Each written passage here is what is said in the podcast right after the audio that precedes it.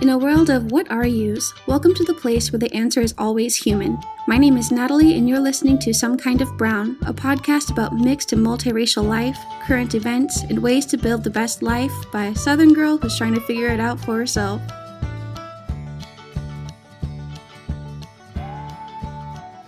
Hello, and welcome to the very first episode of Some Kind of Brown. In this episode, I really kind of wanted to introduce myself and my perspective, because it's definitely going to color the way I look at some of the issues I'm going to talk about later on in this podcast. I grew up in the South, debatably the Deep South. It's a little contention there living in Arkansas, and things have always been very, very polarized. When I was growing up, race was something you just really didn't talk about. Not only was it not talked about, it was very black or white. Yes, there are other races here, but my hometown is still very segregated. Obviously not intentionally, but you do have an area of town where there's a large population of minority, and then there's other side of town where not so much. You have one school that's very much so predominantly minority, and one school that's not. Well, two, if you count the one that's slightly out in the country and has another reputation for having, well, lots of students missing during hunting season. When I was growing up and tried to tell people about my experiences with racism, a lot of times the response was, I don't know what you're talking about. I've never seen those things. Or, racism is over. There's no more racism anymore. Your feelings are dismissed. Your experiences are dismissed. And you're told to just get over it. And now looking at the direction this nation has gone in in the last year, I don't think anyone can honestly say racism is gone. For a time, I kind of believed the lie. I questioned my own experiences. I wondered if I was just reading into situations. But then something crazy happens, and I remember that it's real and alive, and I do experience those things. There was a time There was a sweet older lady at church who'd always been super nice, always said hi to me, we always chatted. She came up to me and started talking about how bad black-on-black crime was and how the poor police had to deal with these people who obviously just didn't want to be better. And then she looked at me, cocked her head, and said, "Oh, I forgot you're one of those." And that was the end of the conversation. There was another time I went to the D M V to get my license. And instead of asking me about my race, because, you know, I'm standing right there, the two clerks argued about my race and how if I said I was white on my license and people found out I was black, it would be like tricking people. To clarify, my parents on the surface look like black and white. But in reality, I'm very, very mixed. As far as I know, on my dad's side, we are largely Cherokee and black.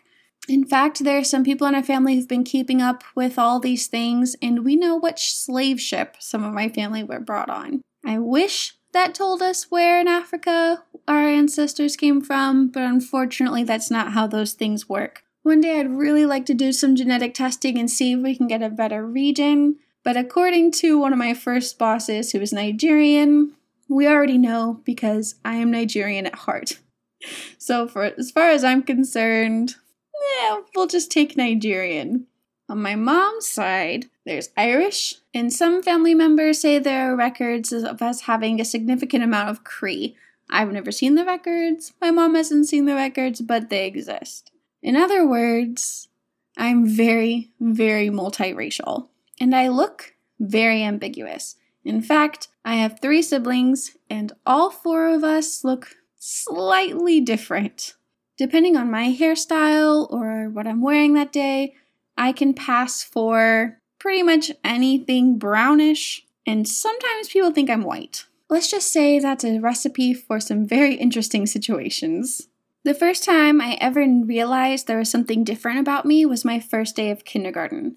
My younger brother and I were sent to a Christian school that was, well, when I say majority white, I mean majority white. Other than us, there was one black student, and I think he was about five years older than us, so we never saw him. My first day of kindergarten, I walked in, super excited. I was a little bit of a chatterbox. a little bit of a, you know, hyper child, expecting all the great things. And what happened was I had another one of my classmates come up to me, rub my skin, and ask me why I was dirty. My mom said I came home that day and cried and asked her if I could be white like everyone else. I wish I could say I was kidding, and I wish I could say that was the last time someone said something crazy to me, but that's just not the case. And I know that my experience is not unique. With the increasing number of mixed children in this country, I know that there are people out there who've gone through the same things that I have, and I hope that through this podcast,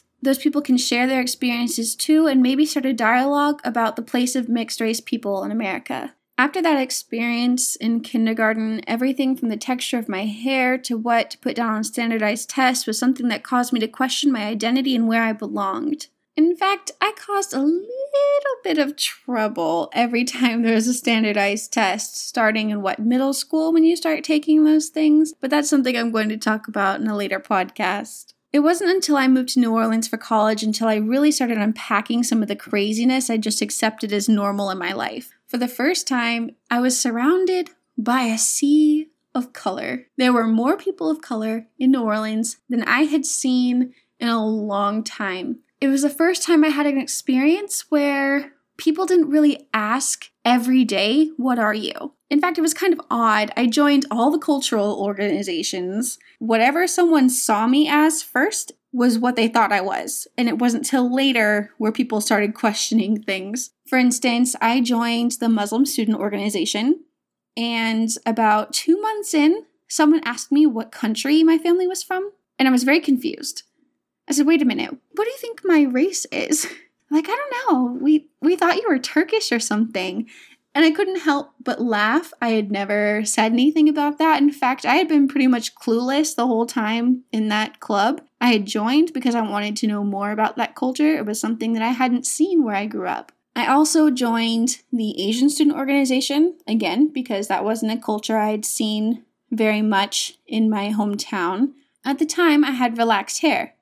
So you have this lightly brown girl with brown eyes and straight black hair. Nobody really questioned me joining the club. I thought it was because they were super accepting, which they were, but it was because they thought I was mixed with some kind of Asian. In fact, there were a couple people who thought I was Vietnamese. To this day, I don't know why, but it it happened. But going to college in a place that was so racially diverse really allowed me to explore my identity more. In fact, it led me to doing the big chop, growing out my natural hair. I hadn't seen my curly hair since I was seven, and it was an experience. The only reason I had any idea of how to take care of my hair was because I asked an older Haitian student how to take care of my curly hair, and she gave me some tips. Otherwise, I don't know what kind of disaster would be on my head today. It's been seven years since I was in college, seven years since I did the big chop, seven years since I started really exploring my identity,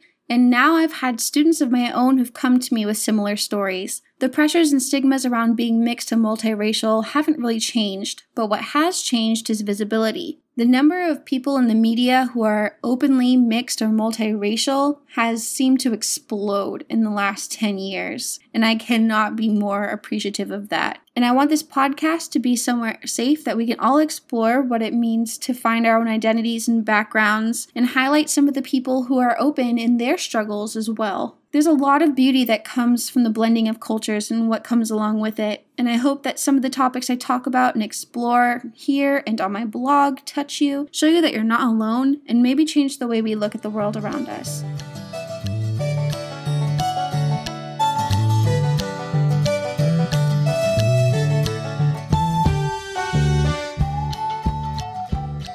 So July is National Minority Health Month. Mental health to this day is still highly stigmatized, especially when you start talking about medication. And that's even worse in minority groups. According to the American Psychological Association, African American, Asian American, Hispanic, Latino, and Native Americans are still less likely to access mental health care and tend to see it as a family matter instead of seeking support from professionals. Combine that with a religious culture that is very much mainstream in the South, and you're more likely to face the trust God response and treatment for depression, anxiety, and other serious mental health conditions. In addition to that, we're surrounded by a culture where you're told to pull yourself up by the bootstraps, to just think positive thoughts and things will get better. And sometimes we face pressure from our families to just work harder or keep studying. I've even heard my friend's mom tell her she was just not busy enough. To an extent, I understand the response to depression, anxiety that minority groups have.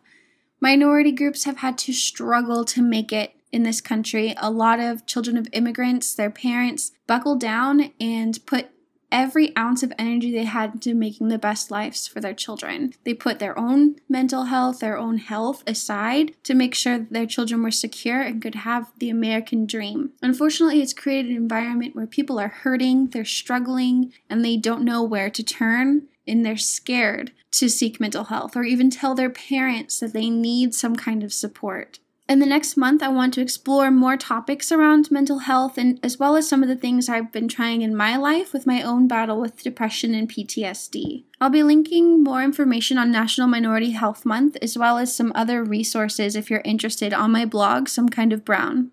My hope is that through some of these segments talking about mental health, that I can remove some of the stigma and confusion around treatment for mental health and how serious it is, so that people of color don't have to struggle silently anymore.